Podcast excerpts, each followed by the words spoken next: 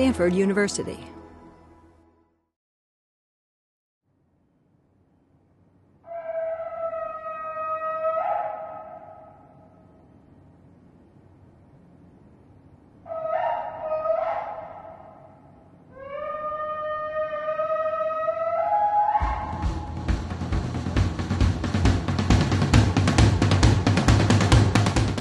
That stirring introduction from the Decemberists Infanta, this is once again the Stanford Center for Law and the Biosciences regular podcast. This is issue number three, recorded in October 2012.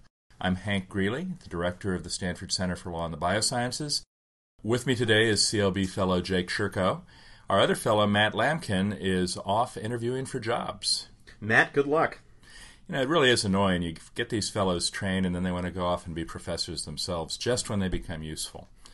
Anyway, uh, we have several things to talk about today, starting with mouse eggs. Don't try them fried, and they're not green, but there was what I think is a potentially really important story about mouse eggs. A Japanese lab headed by Dr. Saitou in Kyoto managed to take mouse embryonic stem cells as well as mouse induced pluripotent stem cells, use them, transform them, differentiate them into becoming mouse eggs, and use those eggs through mouse IVF to make little mice. Saitou's lab last year had done the same thing with mouse sperm, making mice out of sperm that was derived from both mouse embryonic stem cells and mouse induced pluripotent stem cells. Now that they've done it with eggs, uh, we're waiting for the next experiment with bated breath for when they combine stem cell derived eggs and stem cell derived sperm. But even just doing it with one gamete to make new mice, I think is potentially revolutionary, though not frankly with respect to mice. We don't really need to provide additional reproductive options for mice. If we could do this with people, if we could take induced pluripotent cells and make them into gametes, it could change our species and our world. Induced pluripotent cells, remember, are cells that are made from other existing adult cells. So, human embryonic stem cells, you have to start with a human embryo, which you destroy, take the inner cell mass, and turn those into embryonic stem cells, which are pluripotent, which we think can be turned into just about any cell type because it did to make us, and then try to differentiate them into those other cell types. Induced pluripotent stem cells are a little bit different.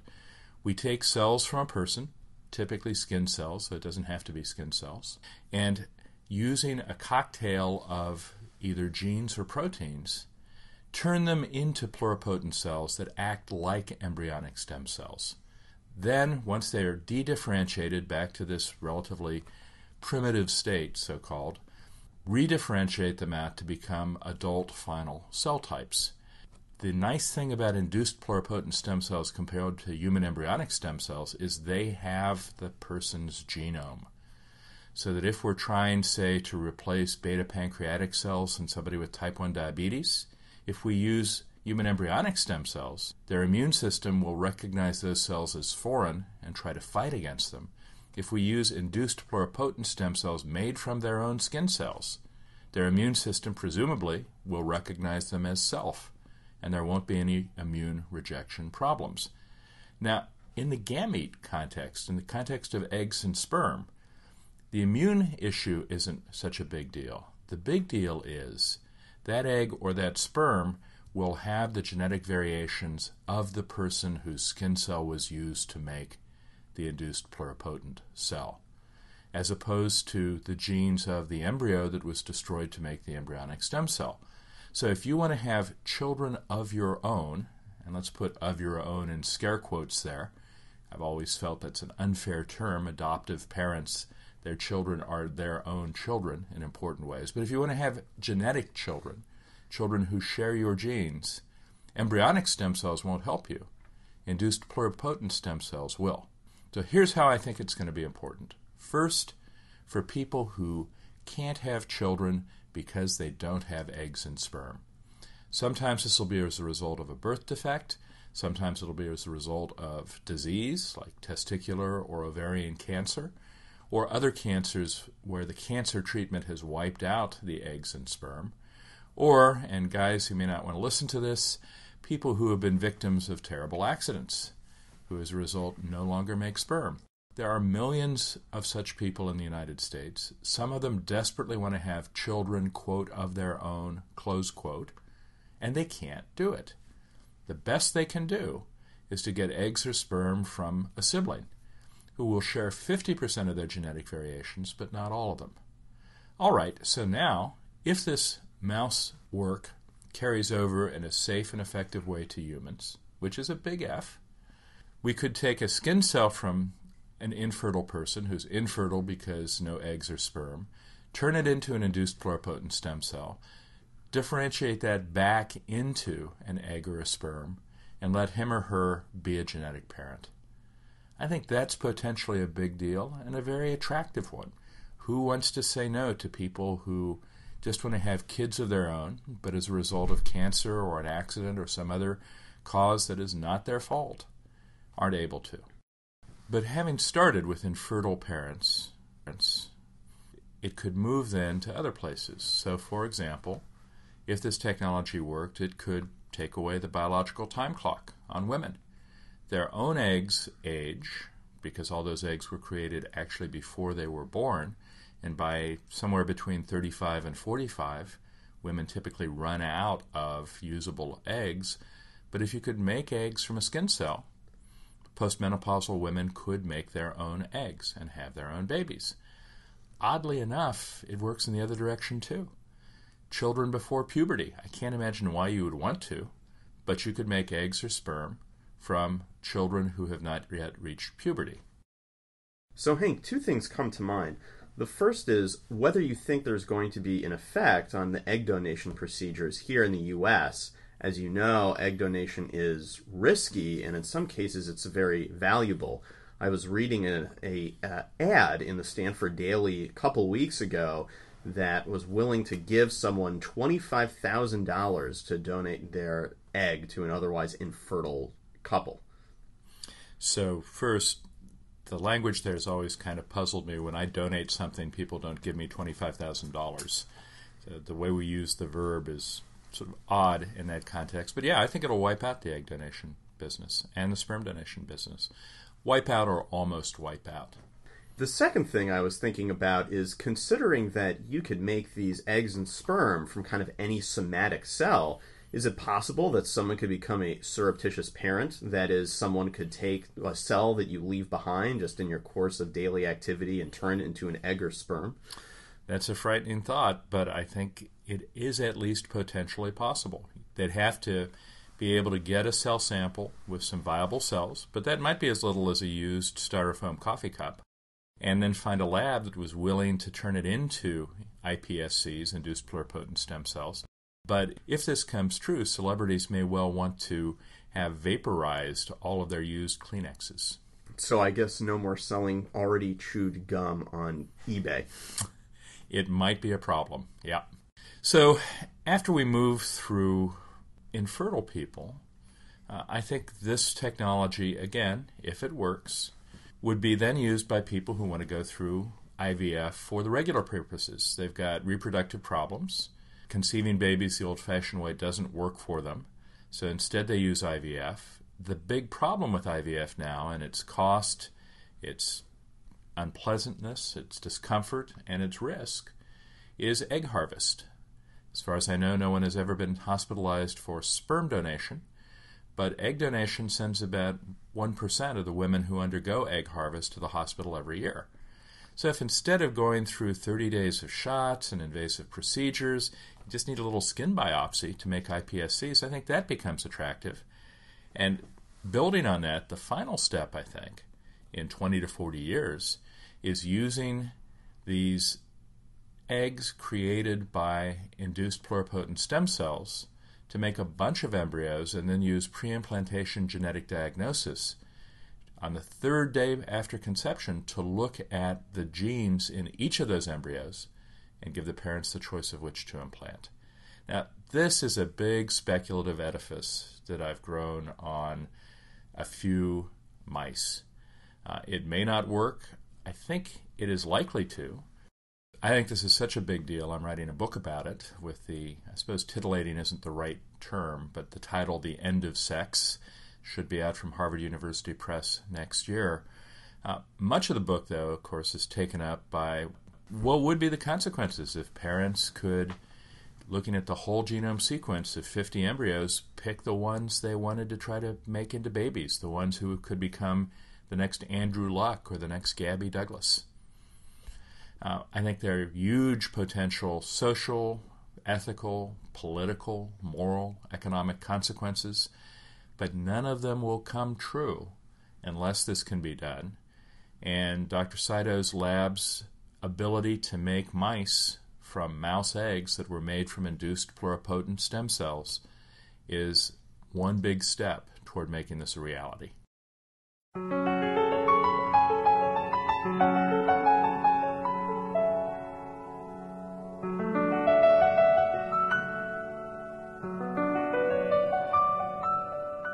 So, speaking of stem cells, I see that they've been in the news a lot lately, Hank. Uh, yeah, the Nobel Prize in Medicine or Physiology this year was awarded to two stem cell pioneers Dr. John Gurdon for work he did with frogs about 50 years ago, and Dr. Shinya Yamanaka uh, for the really important work he did just in the last five years. This is a really quick turnaround for a Nobel Prize in creating first mouse induced pluripotent stem cells and then human induced pluripotent stem cells.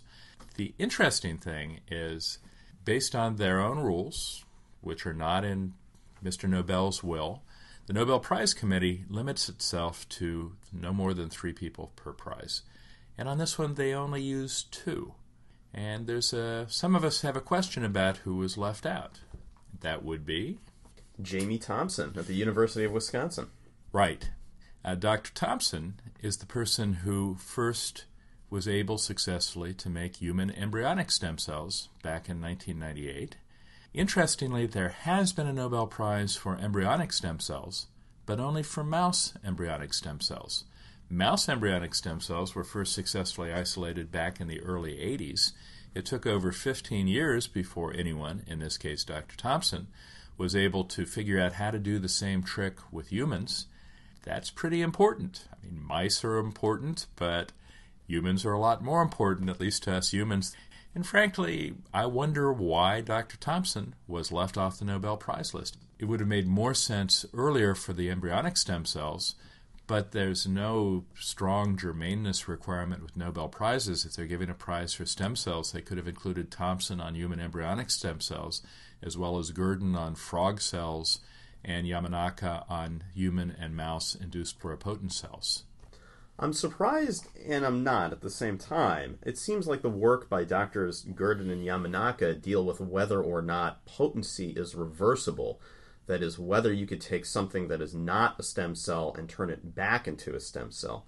Jamie Thomson's work seems to be more specifically in the technical application to human cells. And while you were saying, Hank, that's still pretty important stuff, I wonder whether the Nobel Prize Committee was picking it solely based on that distinction alone. I mean, that's possible, Jake. Um, I've been a lawyer longer than you have, and maybe that's made me more skeptical is the kind word, cynical is perhaps the more realistic word. I smell politics here. And, I I think that you're probably right. I mean, heaven knows that the Nobel committees have never been known to play politics, especially with the Peace Prize. Uh, but I think that the moral and political concerns about human embryonic stem cells and the destruction of human embryos have probably kept Dr. Thomson from what really deserves a Nobel Prize. Even if the human embryonic stem cells don't prove to be a source of cures, it is the human embryonic stem cells that led Dr. Yamanaka to make the induced pluripotent stem cells. They're the things that opened up the whole possibilities for regenerative medicine they may not be the things that get us over the finish line in terms of being what we actually use, or they may be. It's too early to tell yet. But I think Dr. Thomson got jobbed. I think that you're probably right. One interesting thing to note is that Dr. Thomson was a collaborator with Dr. Yamanaka on a number of Dr. Yamanaka's papers concerning human stem cells. So again, this does seem to be more politics than any particular distinction as to what was merit worthy. Which, of course, is one of the reasons that it's so fun to be in the Center for Law and Biosciences. Biosciences have politics too, and law.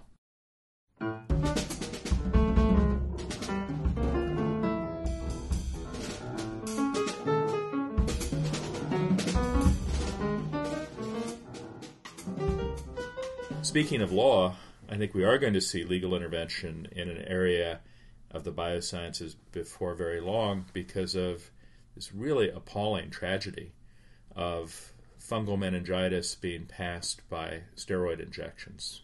Jake, you want to tell us a little bit about that? Yeah, so it's been in the news a lot lately. There was a compounding pharmacy called New England Compounding Center they were compounding steroid injections, which are a popular treatment for back pain. But as it turns out, the steroid injections were contaminated with a fungus that causes meningitis. When we first wrote about this on our blog, 12 people had died and the infections had spread to individuals in 10 states. Now it seems that 19 people are dead and the contaminated drugs have been passed to 16 states. And it seems like the list is getting longer there's been a lot of talk about how can this happen, and there's really kind of two sides to it. The first is a scientific side, how can this happen? There seems to be a quality control problem at New England Compounding Center. I suppose that goes without saying. Hmm. One thing that people have written about, and I don't know whether this is true or whether this is related to the contamination with the fungus, was that New England Compounding Center was either next door or in the same building as a garbage treatment plant. I, I don't know whether that'll turn out to be important. Fungi are everywhere. That's true. Whether or not it's the particular fungus that causes meningitis is another question, though. But there's also a legal question about how can this happen, or who was responsible. There's a particular fascinating history behind it. Uh, until 2002, the Food and Drug Administration kind of co regulated compounding pharmacies with states. The regulations specified that compounding pharmacies needed to adhere to very particular marketing practices in terms of who they directed their advertisements to, what they said, what they promised, and what they were allowed to compound. The Supreme Court actually took up this case on, of all things, free speech grounds in 2002 and struck those regulations down the way that they were written, the court had to strike down the entire statute, which unfortunately also included some of the quality control concerns that the Food and Drug Administration was worried about. That left states, and only states, with the ability to regulate compounding pharmacies. Uh, commercial free speech doctrine, the gift that just keeps on giving. yeah, that's right. As it turns out, in Massachusetts, it's the Board of Registration of Pharmaceutical Licenses that is supposed to regulate compounding pharmacies. Unfortunately, it seems, at least in my initial investigation of the subject, that they don't have any real inspection power to go in and examine to see whether these compounding pharmacies are up to date on their quality control issues. They inspect compounding pharmacies when they apply for a license. It appears that they inspect compounding pharmacies when there's a complaint, but in the meantime, it doesn't look like the law mandates that they go in and look at what these compounding pharmacies are doing from their day to day practices. Now, mind you, in this case, the complaint is pretty big. I took a drug from a compounding pharmacy and I died. So we wonder whether or not Massachusetts state is going to create additional regulations for compounding pharmacies in the future. What I think is so interesting about this, Jake, is the compounding pharmacies themselves. They are a, a relic of an earlier age. They're a, a, leftover, it seems to me, of the days when your pharmacist actually compounded, made, put together the drugs that you used. He'd grind up a little of this, grind up a little of that, put it in a little alcohol, add a little sweetener, and sell it to you as a tonic. That's 19th century stuff compounding pharmacies were largely rendered obsolete by the growth of the modern drug industry. But compounding pharmacies hung on on the excuse that there were occasionally patients who needed something special. They needed a smaller dose, or they needed a dose that was made with something something different from, from the standard. The justification for the continuing use of compounding pharmacies is occasional unusual people with small lots but these guys sold 15,000 of these prepackaged steroid injections. it sounds like it's not really the business that compounding pharmacies are supposed to be in. Yeah, I think you're right. I think what we're facing is kind of a dual problem. In the regulation sphere, it seems like the law hasn't caught up with real world practice. And for that matter, it seems like real world practice hasn't caught up with real world practice. That hmm. is, real world practice of the 21st century hasn't caught up with real world practice of the 19th. Yeah. I mean, I think the FDA might have been more aggressive in going after New England as a uh, manufacturer. They regulate manufacturers versus compounding pharmacies. But I am somewhat sympathetic with the FDA because every time they try to take something on, they have a well funded vested interest fighting back against them. The FDA has to make choices about where to spend its resources. I think we'll see it spending more resources on compounding pharmacies in the future than it has in the near past. Right. And even though the Supreme Court struck down the statute that allowed the FDA to regulate compounding pharmacies, I haven't seen anything about whether the FDA, after that case, aggressively pursued rulemaking authority to bring those regulations back within its sphere. Maybe that's something they'll do in the future. Maybe not. Maybe Congress will actually reauthorize the remainder of the statute that the Supreme Court didn't find unconstitutional. But given the political climate these days, I wouldn't hold my breath. I don't know, Jake. I teach an FDA law class, and a consistent theme through the history of this really fascinating agency is that it gets more power after disasters.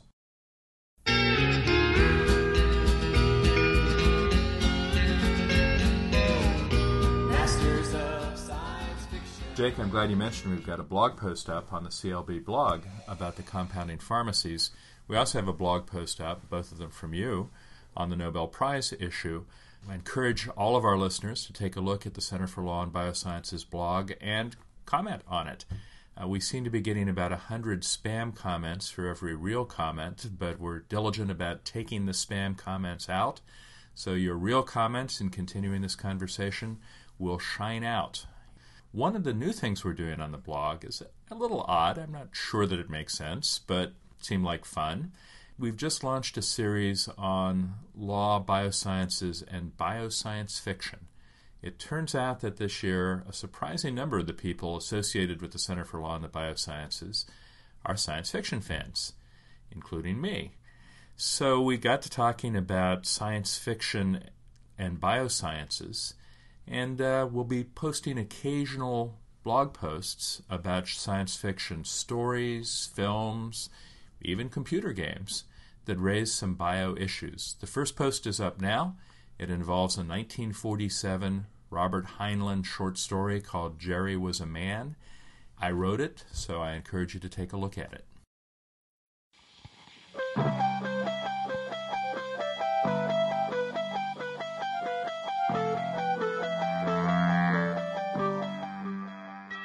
So, Jake, how are you going to vote on Prop 37 on labeling GMO food? I think I'm going to vote no, personally. I think that the idea is probably a good one, perhaps sometime in the future, but the current Yes on 37 campaign is really just alarmist and fearful.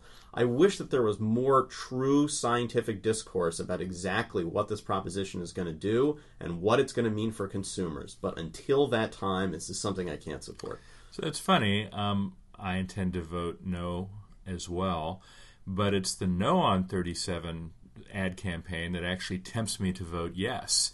Speaking of hyperbole, the idea that it'll cost every family hundreds more dollars in costs, I think, frankly, if it does pass, it'll be sort of like Prop 65, the California proposition from several decades ago that's responsible for those signs everywhere you go that says the state of California has determined that there are cancer causing chemicals in this restaurant, bar, parking garage, or other place and be widely ignored it'll be interesting to see how Californians vote on this one. It'll also be interesting to see if it does pass what the lawsuits look like in its wake, whether they're interstate commerce or federal preemption claims made. Uh, I think if it passes, it'll be a long time before we know what actually is going to come out of it. And meanwhile, consumers who are worried about this rightly or wrongly can ensure that they're not receiving, quote, genetically modified food by buying things that are labeled FDA organic. Except, of course, that everything we eat has been genetically modified by the diligent efforts of our ancestral hunters and farmers. wheat is a hybrid made of three completely different species that our brilliant ancestral geneticist farmers created. So, in some sense, everything we eat is genetically modified. That is absolutely true. And if you've gone to the Half Moon Bay Pumpkin Festival with the pumpkin you could drive a car through, don't think that came about through nature alone.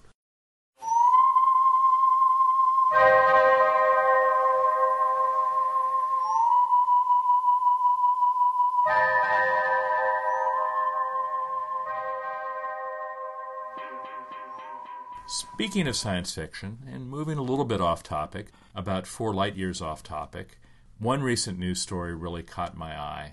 Earth sized planet found around Beta Centauri. Alpha, Beta, and Proxima Centauri are the three closest stars to Earth, apart from the Sun, of course. They're about four light years away. Alpha and Beta Centauri are a double star system. It's still not entirely clear, I think, whether Proxima, Proxima Centauri is part of that star system or whether it's just a nearby star. Uh, but scientists have found a roughly Earth sized planet circling Beta Centauri, our closest neighbor in the galaxy. Now, this planet, though Earth sized, is not very Earth like. Instead of circling its sun in 365 days, it does it in three days. The consequence of that is it's really close to its sun, and the consequence of that is its surface temperature is estimated at about 1300 degrees Fahrenheit. So, probably not the home of verdant jungles and other sites for great science fiction movies. But if there's one planet around Beta Centauri, it seems to increase the odds that there are more planets about around Beta Centauri. And four light years though a long, long way, something over 25 trillion miles, is short enough that people have actually speculated on how we might be able to send probes to the Centauri system. I think this news makes it more likely that astrobiology or exobiology will someday help drive at least an unmanned probe out of our solar system to our nearest galactic neighbors. So I think this creates a greater likelihood that the interstellar flight part of science fiction may actually have some reality in the next 50 to 100 years. Well, it may seem like this podcast has gone on for 50 to 100 years. It's certainly gone on long enough, so we're going to wrap it up. Take a look at our website for the Center for Law and Biosciences, at our blog site. Follow us on Twitter. Uh, we have our regular bi-weekly journal clubs coming up and will be announced. Join our get on our mailing list and find out about our events. We're trying in every way we can to get out interesting information about the ever fascinating intersections of law and the biosciences. Uh, until next time, I leave you with the receding strains of the Decemberists' June hymn.